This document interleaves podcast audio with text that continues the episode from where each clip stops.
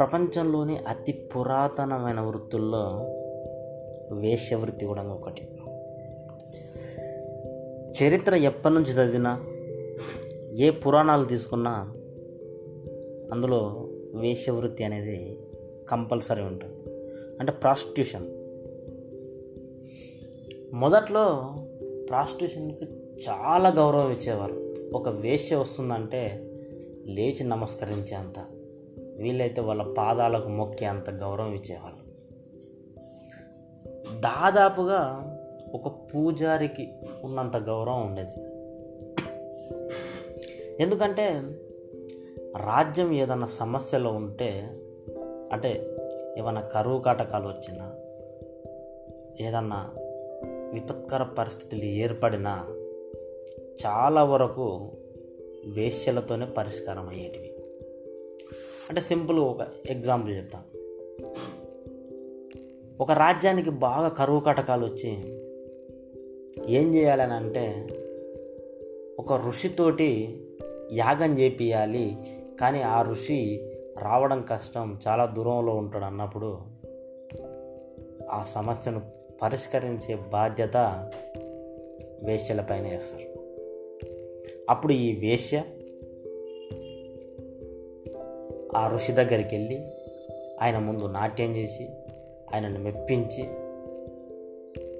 ఆయనతోటి సరసమాడి శృంగార కార్యకలాపాలు కానించి ఆయనను మెప్పించి ఆయనను ఒప్పించి ఆ రాజ్యానికి తీసుకొని వస్తుంది. తీసుకువచ్చి ఆ యాగం చేపించేంత వరకు ఆమె బాధ్యత ఉంటుంది. అప్పుడు ఆ రాజ్యంలో వర్షం పడితే పడుతుంది. అప్పట్లో అలా ఉండేవి నమ్మకాలు. ఈ వర్షం పడడానికి కారణం ఆ వేశ్య. అంత బరువు బాధ్యతలు ఉండేవి. అంటే ఒక రాజుకు ఉన్నంత బాధ్యత ఒక మంత్రికి ఉన్నంత బాధ్యత ఒక రాణికి ఉన్నంత బాధ్యత అప్పట్లో వేశ్యలకు ఉండేది. అప్పుడు వేశ్యలకు కులంతో సంబంధం లేదు.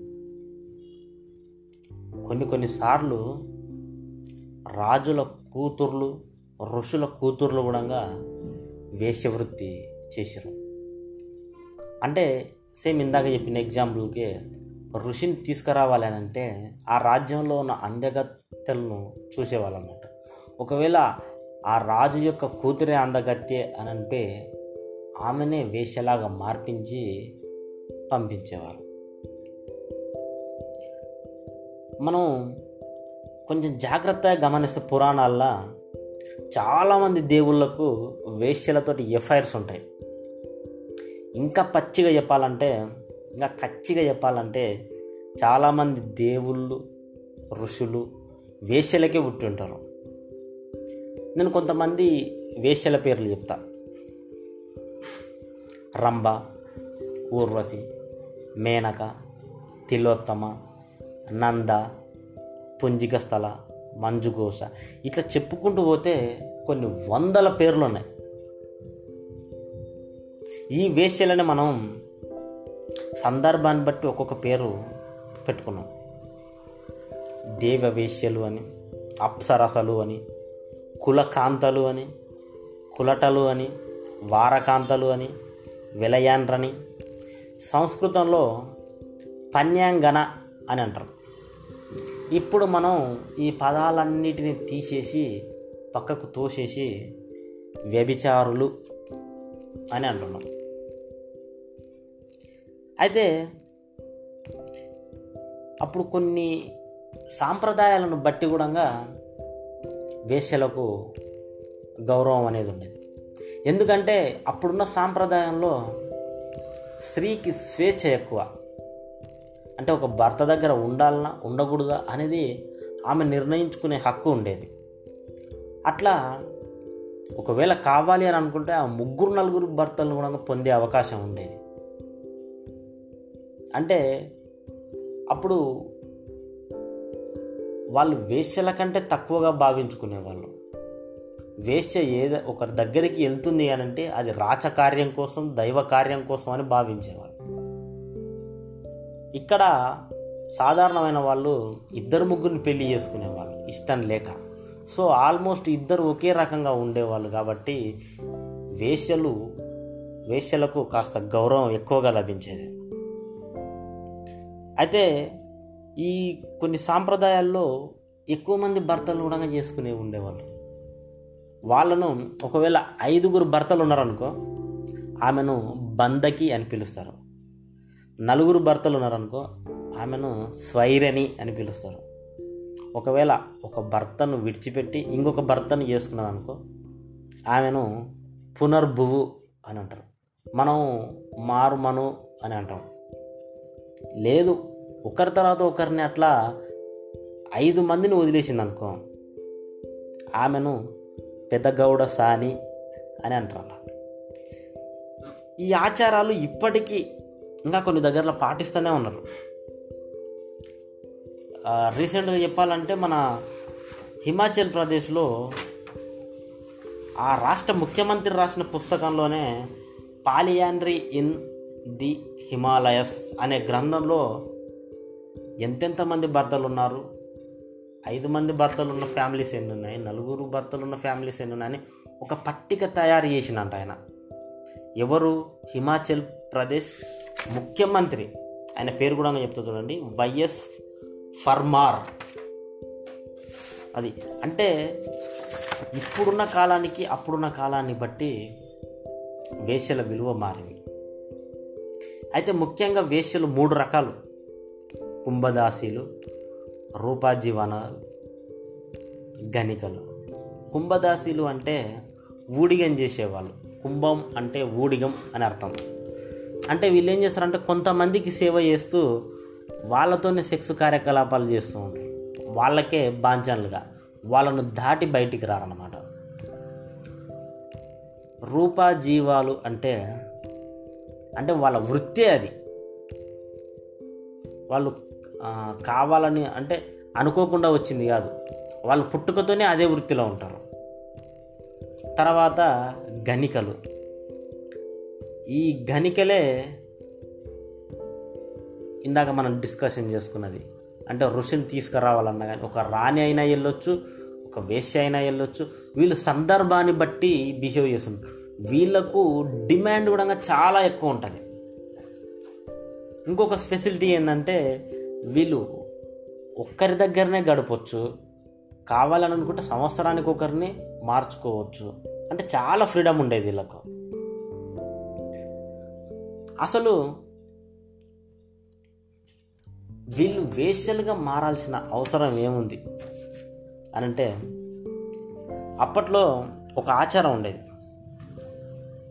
ఎవరికైనా కానీ పిల్లలు పుట్టేటప్పుడు కేవలం ఆడపిల్లలే పుట్టారంటే వాళ్ళని దేవుని సేవ చేయడానికి ఉంచేటోళ్ళు.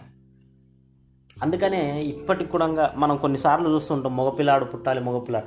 యాక్చువల్లీ ఇది వచ్చిన ఆచారం అక్కడి నుంచి అన్నట్టు. మగపిల్లగాడు లేకపోతే వాళ్ళ బిడ్డల్ని వాళ్ళ కూతుర్లని వేశ్యలుగా మార్చేవాళ్ళు. వేశ్యలుగా అంటే దేవదాసీలు అని మాతంగిలు అని చాలా రకాలుగా ఉంటాయి.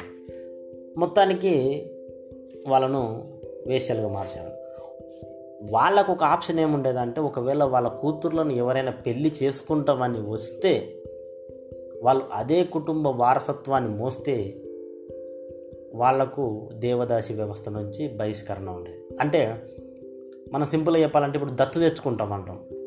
ఒకవేళ అట్లా దత్తు వస్తే ఆ అమ్మాయిలను వదిలేసారు లేదంటే వేశ్యలుగా దేవదాసులుగా బ్రతకాలి. వీళ్ళకు పెళ్ళిళ్ళు ఉండవు కానీ సెక్స్ చేసుకోవచ్చు. అయినా వీళ్ళు కన్యలుగానే వీళ్ళను కన్యలుగానే పరిగణిస్తారు. ఈ సెక్స్ కూడా ఎవరితోటి పడితే వాళ్ళతోటి కాదు. ఆ ఊరి పెద్దతో కానీ లేదంటే ఆ గుడి ఆ గుడికి సంబంధించిన సంరక్షకులు పూజారులు అంగరక్షకులు ఇలాంటి వాళ్ళకని కొంతమందికి పర్టికులర్గా మెన్షన్ చేసి ఉంచేవాళ్ళు. ఎప్పుడైతే ఈ కులాలు అనేది విజృంభించినవో ఎప్పుడైతే ఈ కులాలు మనుషుల లోపలికి బలంగా వెళ్ళినవో అప్పటి వరకు బ్రాహ్మణులైన క్షత్రియులైన వైశ్యులైన అంటే రాజు కూతుర్లైన ఋషుల కూతుర్లైన బ్రాహ్మణుల కూతుర్లైన అందగత్తె అయితే ఎవరి దగ్గరైనా వెళ్ళి పడుకొని రాజ్యాన్ని కాపాడుకునే ఒక సాహసానికి ఒడిగట్టేవాళ్ళు ఎప్పుడైతే ఈ కులాలు వచ్చినవో అప్పుడు ఈ కొడుకులు లేకున్నా సరే అనే ఆచారాన్ని ఈ రాజక్షేమం అనే ఆచారాన్ని తీసేసి కేవలం శూద్రులపైనే ఈ వేషవృత్తిని అనేదాన్ని నెట్టేసిండ్రు. ఇప్పటికీ ఇప్పటికీ ఈ వ్యవస్థను వాళ్ళే మోస్తున్నారు. దేవదాసీలుగా మాతంగీలుగా. అప్పట్లో ఈ వేషవృత్తి చేసి చాలా డబ్బు సంపాదించేవాళ్ళు.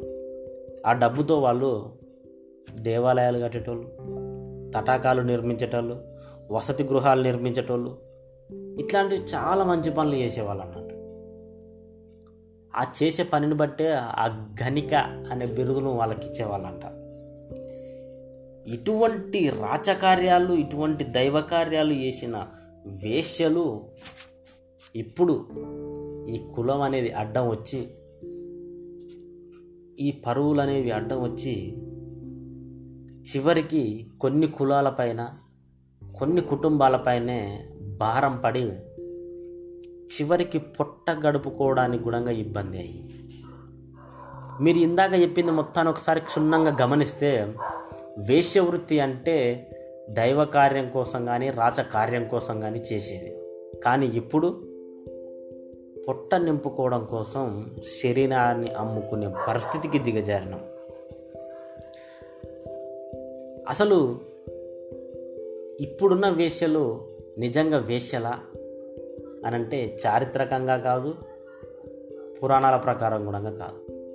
మానసికంగా అయితే వాళ్ళు అసలు వేష్యలుగానే పరిగణించకూడదని చాలామంది చెప్తారు. చిన్న ఎగ్జాంపుల్. వేష్య వేశ్య అంటే హిందూ గ్రంథాల ప్రకారం ఏం చెప్తుందంటే మనసులో ఎవరినైతే తలుస్తామో శరీరం పైకి వాన్నే అనుమతిస్తే వాళ్ళను పతివ్రతలు అంటారు. అది ఏమాత్రం జరగకపోయినా వాళ్ళను వేష్యలుగానే పరిగణిస్తారు. అంటే మనసులో ఒక నుంచుకొని బయటికి ఇంకొకరితోటి సంసారం చేసే వాళ్ళని కానీ శృంగారం చేసే వాళ్ళని కానీ వేష్యలుగా పరిగణిస్తారు. ఇది నేను చెప్పిన మాట కాదు. హిందూ హిందూ గ్రంథాల్లో ఉంది. కావాలంటే మీకు రజనీష్ ఓషో చెప్పింది కూడా ఇదే. ఏ మంచం పైన ఇద్దరు భార్యాభర్తలు పడుకోరు కనీసం నలుగురు ఉంటారు అని చెప్తాడు. అంటే అమ్మాయి మనసులో ఒకడుంటాడు అబ్బాయి మనసులో ఒకటి ఉంటుంది. టోటల్గా ఆ బెడ్ పైన నలుగురు ఉంటారు అని రజనీష్ ఓషో చెప్తాడు. వాళ్ళను కూడా వేశ్యలుగానే కన్సిడర్ చేసిండు రజనీష్ ఓషో సో ఫైనల్గా చెప్పేది ఏంటంటే దీని ప్రకారం ఈ ప్రపంచం అంతా ఈ జగమంతా ఎప్పుడో వేశ్యమయం అయిపోయింది. వేశ్యలతోనే నిండి ఉంది. శరీరానికి మాత్రమే శీలాన్ని అంటగట్టినప్పుడు మాత్రమే పతివ్రతలుగా వీళ్ళు బతుకుతారు. అందుకనే శరీరానికి మాత్రమే శీలాన్ని అంటగట్టారు. శరీరానికి శీలం లేదు మనసుకు మాత్రమే శీలం ఉంది అని అంటే ఇప్పుడున్న ఈ ప్రపంచంలో అందరూ వేశ్యలే